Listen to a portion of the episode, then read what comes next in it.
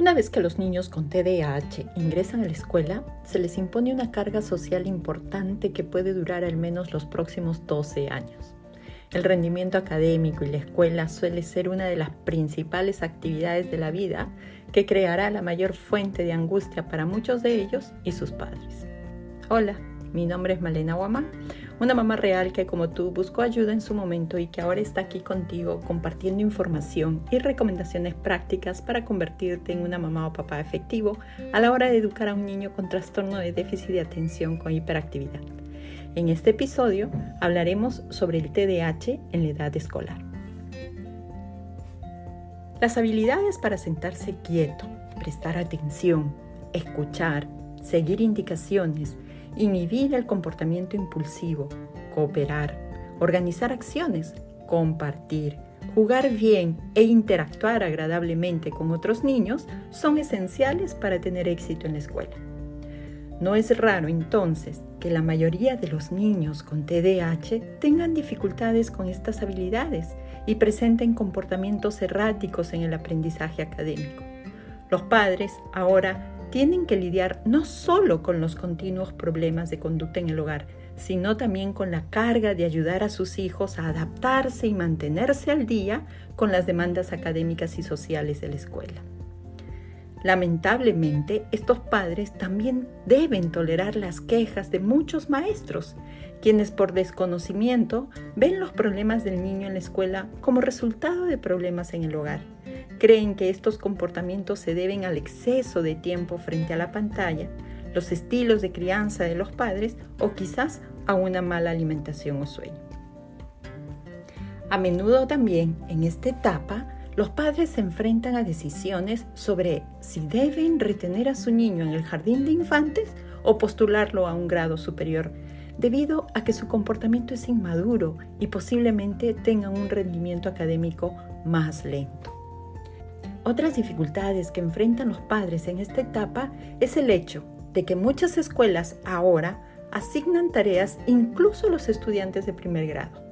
Esto hace que tanto los padres como el niño realicen estas tareas juntos después de la escuela durante horas, en la tarde, que de no existir las dedicarían a actividades familiares o sociales no académicas.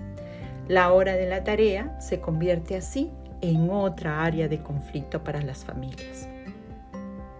Un punto importante a resaltar también en esta etapa escolar es que el 20 al 35% de los niños con TDAH probablemente tengan también un trastorno específico del aprendizaje de la lectura. Esto se observa a medida que los niños intentan dominar las primeras tareas de lectura en la escuela. Los niños se ven doblemente obstaculizados en su rendimiento académico debido a este trastorno asociado. Incluso en ausencia de esta dificultad de aprendizaje, casi todos los niños con TDAH se ven perseguidos por su pobre rendimiento académico y su pobre ajuste a los protocolos y a las normas del aula. En casa es común que los padres se quejen de que sus hijos con TDAH no aceptan las tareas y responsabilidades del hogar, como lo hacen otros niños de su edad. Necesitan ayuda con tareas diarias, como vestirse, bañarse o cepillarse los dientes. Es probable también que a esta edad la frecuencia de las rabietas hayan disminuido. Sin embargo, suelen frustrarse más que los niños sin TDAH. Otra dificultad en esta etapa es que a menudo los niños con TDAH son poco tolerados en actividades sociales como clubes deportivos, lecciones de música, arte, pintura, teatro o incluso las fiestas de cumpleaños de sus compañeros.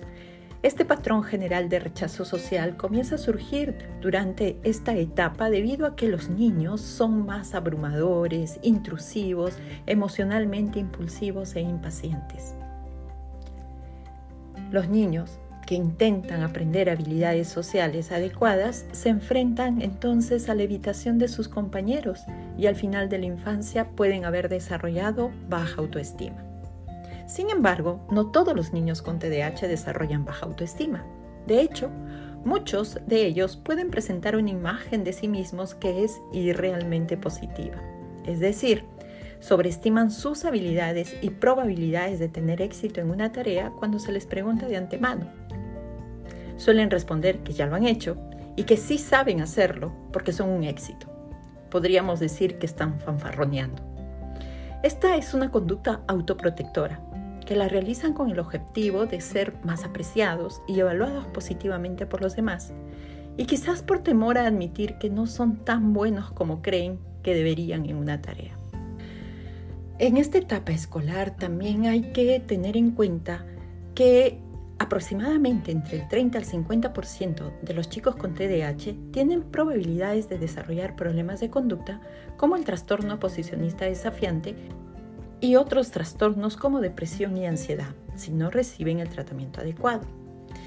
Y aquellos que no han desarrollado algún otro trastorno son los que probablemente tengan los mejores resultados en la adolescencia y en la juventud. La mayoría de los niños con TDAH en esta etapa de vida estarán recibiendo algún tipo de medicación y quizás más de la mitad participará en algún tipo de terapia individual y familiar. Aproximadamente el 30 al 45% también recibirá asistencia educativa especial formal al final del sexto grado. Como podemos ver, es la edad donde generalmente el TDAH es identificado por la cantidad de dificultades que se observan en la escuela con el rendimiento académico y en el hogar con la adquisición de hábitos y responsabilidades.